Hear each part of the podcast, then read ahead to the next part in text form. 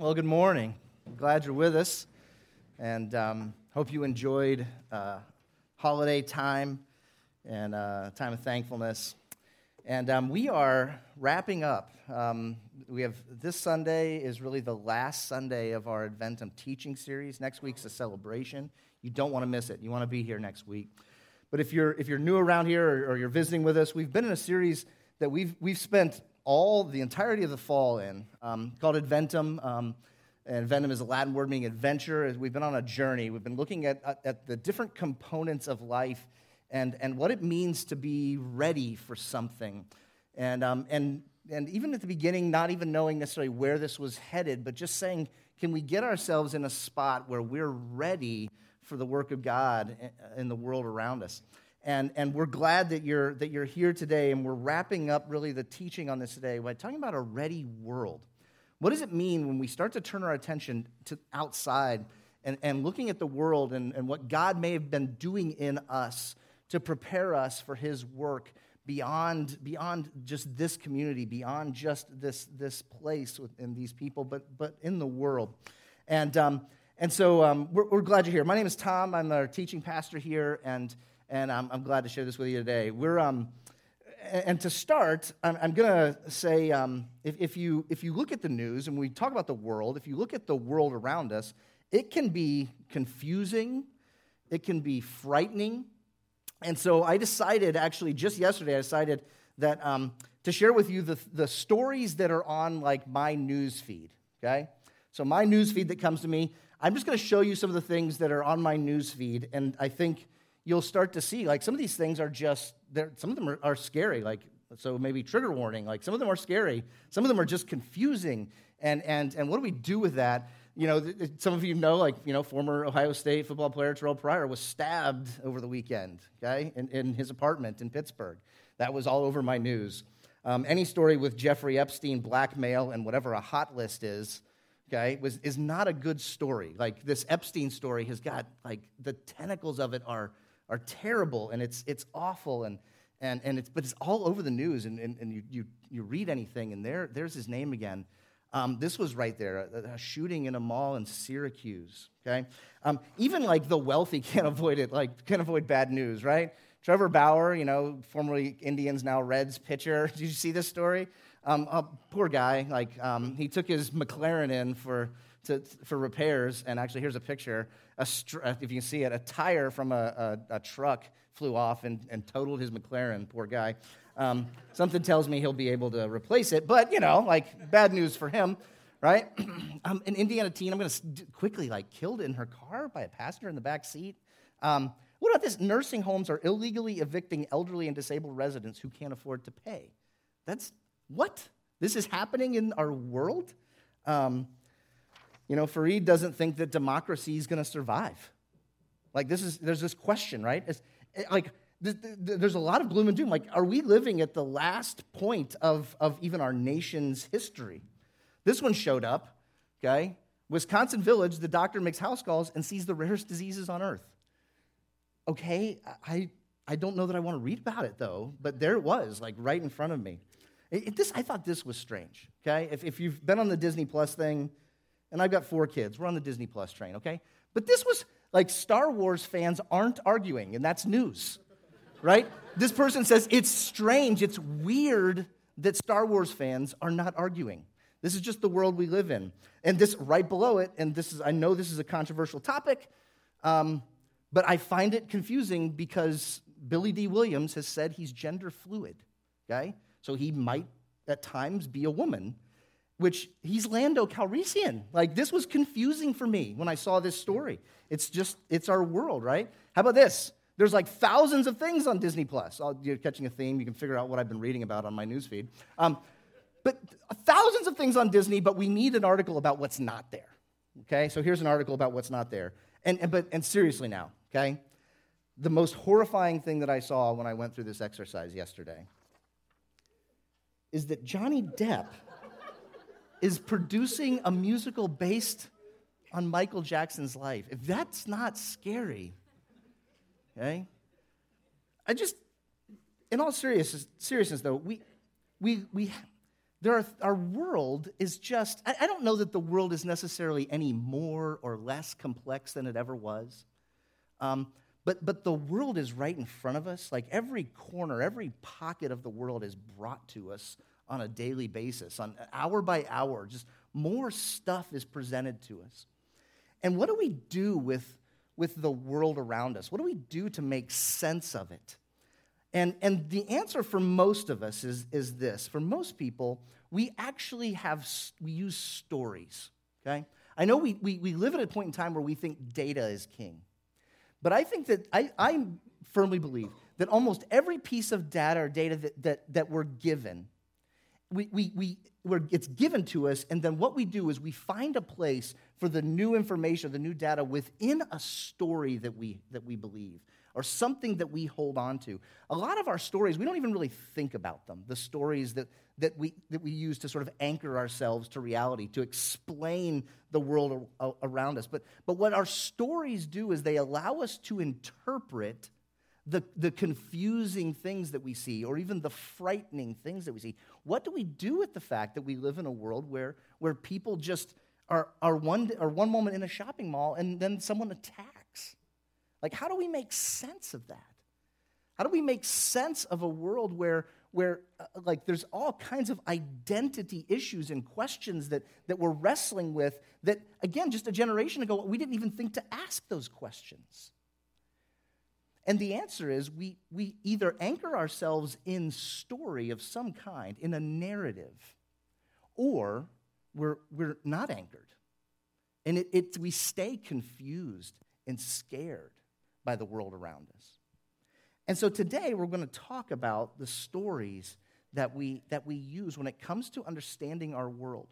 And we're going to ask, well, what do we, what, what, what story can, do we have that, that can hold it together, that can explain the world to us, that can give us hope?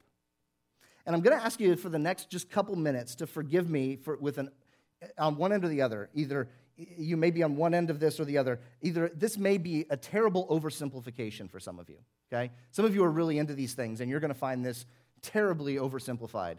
If we had a semester's worth of philosophy class, we could really dive into the nuance of all this. But I'm going to try and do this in about four minutes, okay? For others of you, you're going to say, like, oh, good Lord, he's dropped an ism on us or three, and it's too much. And bear with me, okay? I, want to, I just want to, but what I want to do is I want to try and, and, and just lay out some the, the, the generally the stories that we use in our culture to try and explain things i think there's this is the oversimplification part i think there's generally three types of stories that we tell and the first is a story of naturalism okay it's a story of naturalism naturalism is, is the, it's, I think it's the dominant story of our culture right now. It's, it's the story that puts science front and center, the scientific method. Um, and, and it's the story kind of the big, the big A's like atheism, agnosticism, skepticism, those kinds of things. Like the story of naturalism. And, and, naturalism is a story that simply says this it says that the world is what it is. Like there's, there's nothing hidden behind the physical world. So, so it's all just material it's biology, it's chemistry, it's physics, and, and that's about the extent of it, and that explains everything we need to know. Okay?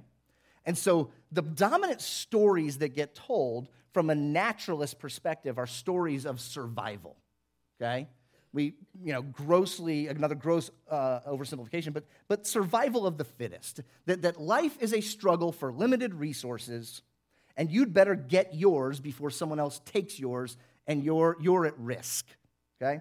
And our culture sort of uses the naturalist stories. We tell those stories to try and help explain what's going on in the world around us. But there's a, there's a trick to this, as, as the philosopher Nietzsche said, that, that if, if that's all that there is, and he believed that's all that there is, he said, then there really is no meaning. There's nothing beyond the material world, then there's, there is no real hope. There's only the, the will to survive, the, the, the might that you have, the strength that you have, the power to assert your will is all that exists. And, and in the end, there's a word for it, it's, it's, it's an ism of nothingness. Okay? And, and so, so there's, there's naturalist stories. Another category, another, another way that, that stories get told is mysticism. It's the exact opposite of naturalism. Mysticism actually says, says it, this, is, this would be more Eastern culture. This would be, the mystic would be someone who actually says the physical world that you see in front of you, it's not even really real. Okay, it's just an illusion.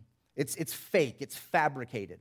And, and we actually have some famous stories of this. I'm, I'm talking about Star Wars earlier. In, in, essence, Star Wars is a mystical story that there's, a, there's a, a, force in the universe, a power that we're all connected to. It's what's really real, and the physical stuff isn't really real. The Matrix stories were like that. that, that and so mysticism has been introduced to us, but it just says sort of like the world is an illusion. And the, the, the, the stories of mysticism to try and tie things together are stories of enlightenment. Okay? And so when the world is confusing, the mystic detaches himself from the world and tries to get away and, and tries to use just the power of either positive thought or the power of de- that, that detachment to, to get some distance from the, the trouble of the world. Okay? The last one that I want to talk about is the ism of fundamentalism. It's fundamentalism. And fundamentalism is, again, I'm oversimplifying, so please bear with me. But, but fundamentalism is, is a story that, or is, is an explanation that says the world is simple. It's fundamental. You just need this, this one thing or these two things. And the stories that get told in fundamentalism oftentimes are stories of power struggle. Okay? They're stories of power struggle. That I've got, I've got a hold on everything that is true right here in front of me. And if you reject or deny what I believe to be true, then I'm, I have to go to war with you or I have to fight with you in order to assert my story, in order to assert my truth. So, so it, naturalism and fundamentalism sort of may share some, some similarities. Okay? I'm not here to say that the roots of fundamentalism, that there are certain things that are fundamentally true. Okay? But, but there's a way of viewing the world that says that if I'm right, my rightness gives me the authority to subject you to my power, whatever power I may have. And that's where this, this it, it goes off the rails. It steps aside. And so the fundamentals, it, it, it does, spends, spends an awful lot of energy trying to suppress others. Okay? We often see this in, in, in a, lot of, a lot of theistic religious perspectives. Okay? And many, there are many Christians who, this is, the, this is their perspective, is that because I'm right, I now have permission to, to try and suppress others with my rightness. And when that happens in the name of Christ, I would assert, I would say that that's absolutely not right, okay? That it's, it's, it's, it's, not, it's not good, it's not true, it's not loving. And so, what we want to do is today ask, it, it, of course, it's a rhetorical question, right? But is there an alternative? Is there an alternative to those three things? Those, those three baskets, they kind of wind up being the stories that we use to try and explain and understand our world, to try and give purpose and meaning, to try and anchor ourselves when things are, are frightening or they're confusing. But is there an alternative? Or are these, this, these stories all that we've got? And we're going to look at several passages. If you have your Bible, maybe put a finger in, um, in 1 Corinthians 15, Colossians 1, and we're going to look at those in just a minute, okay? Or just a few minutes. But before we get there, I want to just take a look at, at something that's true in the Bible as a whole, okay? To just sort of get us to a place where we, we say, there is a bigger story that's going on, okay? There is a bigger story that's going on. And if we actually begin at the very start of the Bible, and if, feel free to follow along with these in your Bible, or I've got them up front here, okay? We, the very first words of the Bible say, In the beginning, God created the heavens and the earth and says, The earth was without form, it was void, or it was, it was empty. And then says, And darkness was over the face of the deep. And the Spirit of God was uh, hovering over the face of the waters. These are probably familiar words for a lot of us. But it establishes three things that were true, okay? It's just a, a pattern. God's about to go to work in Genesis 1, but before he goes to work, it tells us that the, the world that was there when God created the heavens and the earth. The world that was there, it says it was formless, it was void, it was, it was empty, but it also was shapeless or chaotic. But what we're going to just, for this morning, we could follow these, any one of these trails, but we want to follow this one that, that darkness was over the face of the deep. Okay? That, and, and, and all that fear that we talk about in our world, or all the confusion that we talk about in our world, I think it can be sort of understood by what the Bible calls darkness. Darkness. That there's a condition where God isn't present, and it's dark, that place, that condition. It's hard to see the truth. We're sort of grasping at whatever we can to try and make sense of things. But we're just, we're just lunging in the dark. And so, this idea of darkness, we wanna, I want to pull on this thread a little bit. And because the very next thing, and you see it there, right, in verse 3, God said, Let there be light, and there was light. You see, the very first condition, when God, when, when the world that is sort of without God's work. The world that just exists on its own is a dark place. Okay? It's a dark place. But when God goes to work, when God enters the picture, when God set, sets foot into the world to do his work, the first thing he does is he addresses the darkness. He brings light. And that is that ought to be the first glimmer of hope in this whole thing. But it doesn't end there. Throughout the Old Testament, the image of light is used over and over again. It's associated with God's presence in visions. As angels arrive, there's, there's light is always in the picture. In the filling of the temple, there's, there's light that funnels itself into the temple of God as he takes up residence in a, in a physical place on earth. But I want to move to the New Testament. If we go, if we fast forward to the New Testament and look at the Gospel of John, okay, and notice, take a look real quick before we move. Look at those first words of Genesis 1. I think that John, when he sets out to write his Gospel, is almost like he's begging us to look back at Genesis 1 because he says this. See, it doesn't even change. In the beginning was the Word. Okay? So in the beginning, God creates, but in the beginning was the Word. And Word here is, is, is used as sort of like it's, it's used as a name for Jesus. So when you see word, we're, we're actually talking about Jesus. And John says, In the beginning was the Word, and the Word was with God, and the Word was God. He was in the beginning with God. All things were made through him, and without him was not anything made that was made. He was, Jesus was the, the active agent of creation. Every, much, every, bit as, as, as, Yahweh, Jehovah in, in, in Genesis chapter 1 is Jesus. And in verse 4 it says, In him was life, and the life was the light of men. The light shines in the darkness, and the darkness has not overcome it. Okay, so we see this? So there's a condition without God, and it's, it's dark, it's confusing, it can be scary. We're easily startled. And God does something about it. And John's gospel begins by telling us this that this Jesus that we're about to find out about, this Jesus that we're going to hear more about. This Jesus is the light that drives out the darkness. If we want to do something about the darkness, if we don't want to live with the confusion and the fear of the world around us, the move is towards the light. And Jesus is the light. You with me so far? Thanks for indulging because we're going to jump, we're going to fast forward even again, okay? The New Testament talks about the light over a hundred different times. This imagery of light is used for Jesus, it's used for the truth, it's used for casting out the darkness over a hundred times.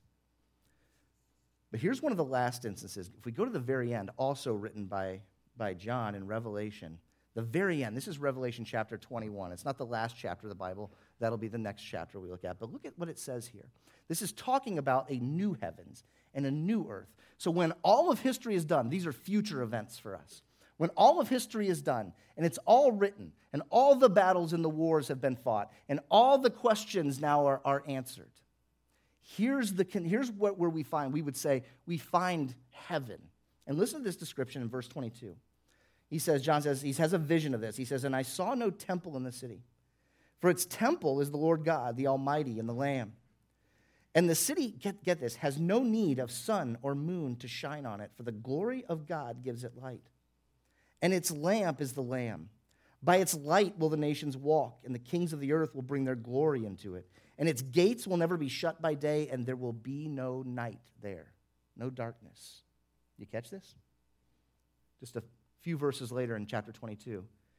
John writes again, and night will be no more. There will be no, no, no there, they will need no light of lamp or sun, for the Lord God will be their light, and they will reign forever and ever. Do you catch this? There's a big story being told. Okay? There's a big story being told. And the story essentially says a couple things. Look at, look at these one by one. In creation, God made the world in part to address the reality of darkness. Okay? In creation, in God's act of creation, one of his immediate initial goals was to say that darkness is a real thing. Confusion, pain, sorrow, fear, those are real things. But I'm God, it says, if God announces and says, I'm here to do something about it, I'm here to do something about it. The second thing is this that Jesus is the manifestation, or he's the, the full image of God's work. He's the one who brings light to the world. If there were no Jesus, we'd be stuck with the darkness. Okay? If, if, if the act of, of, of the incarnation, where we're about to celebrate with the advent of, of Jesus coming to earth, if it had never taken place, we have no hope for the darkness. Nothing can be done about it. But finally, we look to the end of the Bible in Revelation. God is building a new world where all darkness is eliminated. This is the hope that, that the things we experience today only partially, that, that, that Jesus brings light to the darkness in our world, ultimately and eventually, there's no darkness at all. It doesn't exist because we're with God. Okay? This is the anchoring story this is the anchoring story that explains that, that there is real darkness in the world. We don't have to be like the mystics who say it's just an illusion. There wasn't really a fatality, there wasn't really any harm done. The poor, that hunger that the poor feel, it's not real. It's just an illusion. No, that's not the biblical answer to this.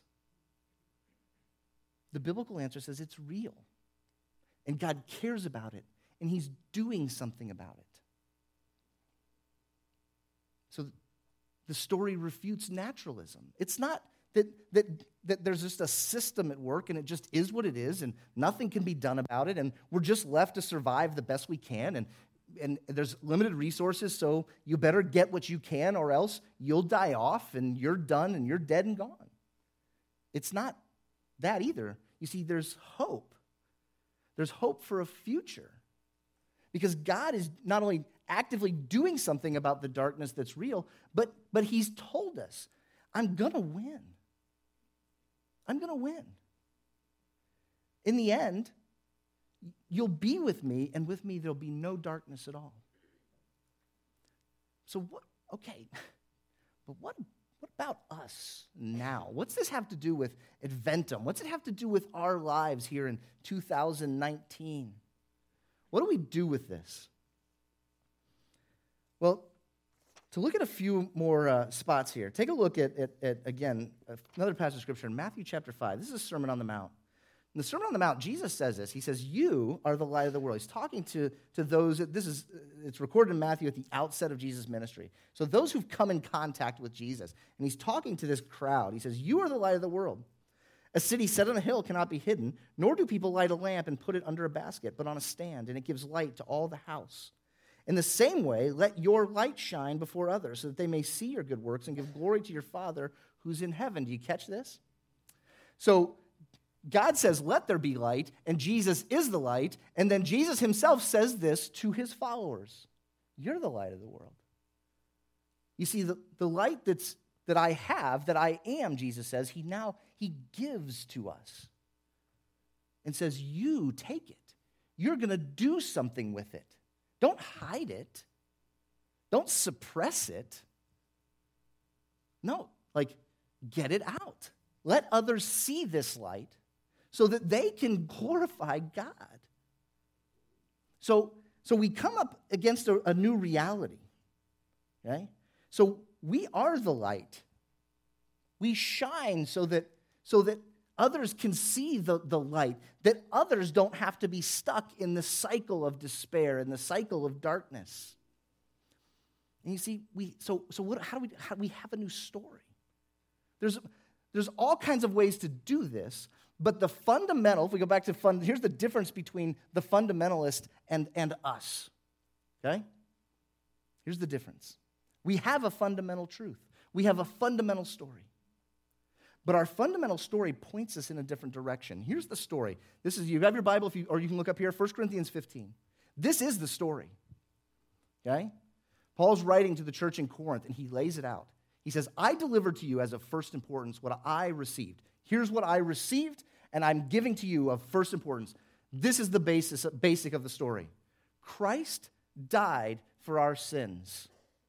Here's the story. We were the darkness in the world. Our sin is, is part of the darkness. Christ died for our sin. This is what he did. It happened according to the scriptures. It was foretold it was going to be this way. And he did it. He followed through.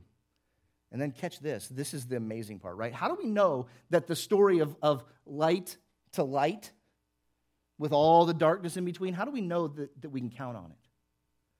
Because verse 4, he was buried and he was raised on the third day, again in accordance with the scriptures. Do you catch this? Here's the story. What is, you may ask, what's the, what light do I have? What light is available to me that I can share? And here's this is the answer. You ready?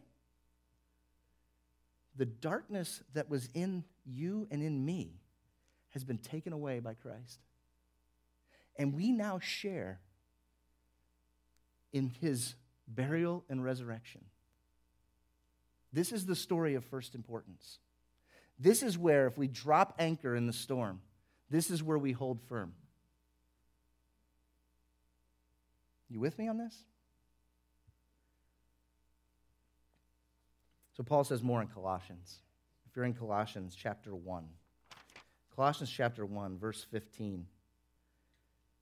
So, who is this Jesus? Well, read this with me. He's the image of the invisible God, the firstborn of all creation. By him, all things were created in heaven on earth, visible and invisible, whether thrones or dominions or rulers or authorities. All things were created through him and for him. He's before all things, and in him all things hold together. Paul's laying out, he's going to lay out this who, before we move on to other things, we need to understand who Jesus is. This is of first importance. Jesus shows us who God is, who the light is. We said this before, he created, he, but he's first. He holds all things together. That's hard to believe at times, isn't it? When we look at the chaos around us, when we look at the pain, it's so easy to say that it's hopeless. It's so easy to say that it's out of control. But what we find in the story of, of Jesus is that he's there, he's holding all things together. I, I don't, this, this, is our, this is faith. Do we see it? Do we believe it? Do we trust it? Keep reading verse 18. It says more about him. He's the head of the body, the church. He's the beginning, the firstborn from the dead, that in everything he might be preeminent, he might be first. For in him all the fullness of God was pleased to dwell. All everything that is God is present in Jesus. And through him, through Jesus, to reconcile himself to all things. He made everything right. He, he balanced the ledger, he reconciled it. Whether things on earth or in heaven, making peace by the blood of the cross. You see, the amazing thing, the amazing work that Jesus did is that I don't have to, I'm, I no longer am obligated to pay the price for my darkness. I'm no longer obligated to pay that price. You see, the, the scales were tilted against me because I'm, I'm rotten. And so are you. But the fact is, the reality is that because of what Jesus has done, see, he was all these things. He was, he, everything that is God is true in Jesus. He created, he holds it together. He's the first. And yet he chose, he chose to make himself a sacrifice so that my darkness could be paid for. He reconciled it. He took, he took my debt and paid it off with his life and his death. And it's sealed through the resurrection. Look at verse 21. And here we are. And you, who once were alienated and hostile in mind, doing evil deeds, he is now reconciled in his body of flesh by his death, in order to present you holy and blameless and above reproach before him. You see, he's made, he's made it right. He's taken the darkness and put light into it so that, do you catch the, the trend again? Past darkness to future hope, so that we can be presented blameless.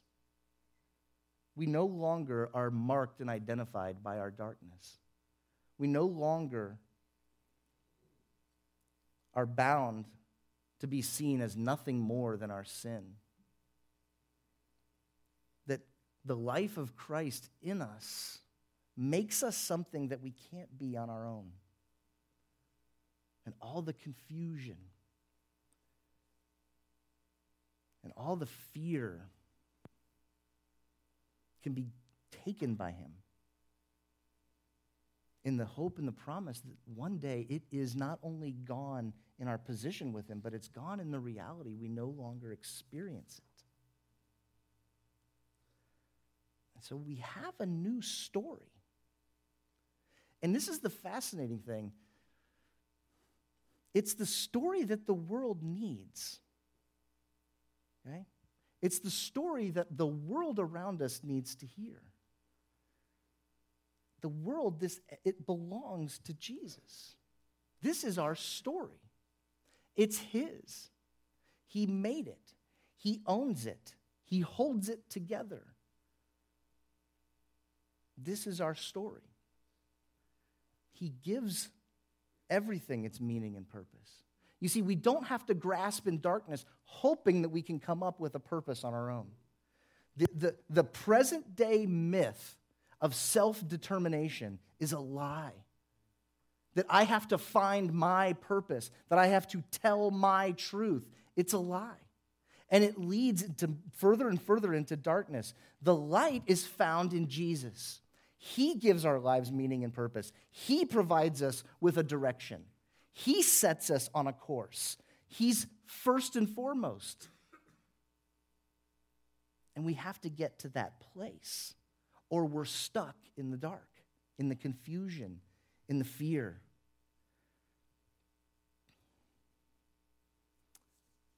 Hey, Bruce, it just fritzed out on me. Can you advance? So he gives us meaning and purpose. We're his agents, the second piece of this. We're his agents. This is, this is Matthew chapter 5. We're the light of the world. This is the next piece of the story. We're the light of the world. He, he brings light into the world and then hands it to us and says, Now go and run with it. Take it into dark places. Show it to those who are living in the confusion. Show it to those who are living in the fear, in the doubt. We're on the team. And then he says, Stay the course. Stay the course. Like, stick with it. You're my agent. Now go and do so that others can see the light. The world, this is, you know this. You know this just as instinctively as I do. The world needs the hope of Jesus. The world is desperately seeking for purpose. The world is desperately seeking for, for an answer to why things are the way that they are. And in Christ, we have an answer. We have an answer. Can we give it? Can we provide it? Can you tell the story of what Jesus has done for you? And finally, we have to proclaim this truth. We stay the course and we proclaim the truth. Can we carry it? Can we take it? Maybe this is, you may be here this morning and you would say, Tom, I, I'm just, I'm, I'm here visiting with family, and I didn't know what. This may be the first time you're hearing this. And if that's the case, we'd love to talk to you more about this. We'd love to talk to you about the ways that Jesus has made himself available to us, what it means to say yes to him, what it means to, to acknowledge his, his preeminence, his firstness, what it means to hand over my life in a way that he gives meaning and purpose, and he takes our doubts, he takes our fears. We'd love to talk with you about that. If that's you, would you find me? Would you find me when we're done? I'll be up here. But you may be sitting this morning and you would say, I've heard this, Tom, I know this. And the challenge for us, the challenge for me, and the challenge for you, those of us who've said yes to Jesus, we've acknowledged that He is the first. We've acknowledged and, we, and we've, we've, at, we've made Him Lord. But there's, there's always more because the world is still what the world is. The world is, is dark. The work of God is ongoing, and He's handed it to us to go and do and to take the light into dark places. This is our new story. Don't, don't you know people who need it? Don't you know folks who are just grasping in the darkness? The world is ready for the story of meaning that's presented in Christ, that he, He's taken away sin and He sealed it through the resurrection. And we have hope of all people. We're not stuck with the despair, we're not stuck in the confusion. We have it. And the world is ready for it, it's primed. This is what Adventum is about preparing ourselves to take the light and to go out into a world that desperately needs it. Can we do that? Can we do that? Would you pray with me? Lord, we're um, I I am thankful that you have done the work that you've made it possible for us to, to live in the light. And God, I also confess and ask you to, um, to forgive me for choosing darkness, even still. For, for choosing answers to, to life's toughest questions that I think satisfy me, and in the end, they just lead me more and more into places of, of fear and doubt. God, would you, would you increase our faith? Would you, would you prompt us? Spirit, would you show us? Show us who's next and, and, and give us the strength to say, God, it's, it's an opportunity, and I want to be your light. And God, we, we pray this morning and ask um, for those who, who may just be introduced to you or may have a vague notion and ask this morning that, that your spirit would speak, that you would, um, you would push and, and nudge and prompt, that we'd take a step to say, I, I want to know more. And God, we, we give our time to you. We, we give our lives to you, and we know that in you is where we do find hope and purpose and meaning. And help us not to be, uh, to be selfish with it, but to have an open hand, to share the truth of who you are and what you've done. And we pray in Christ's name. Amen.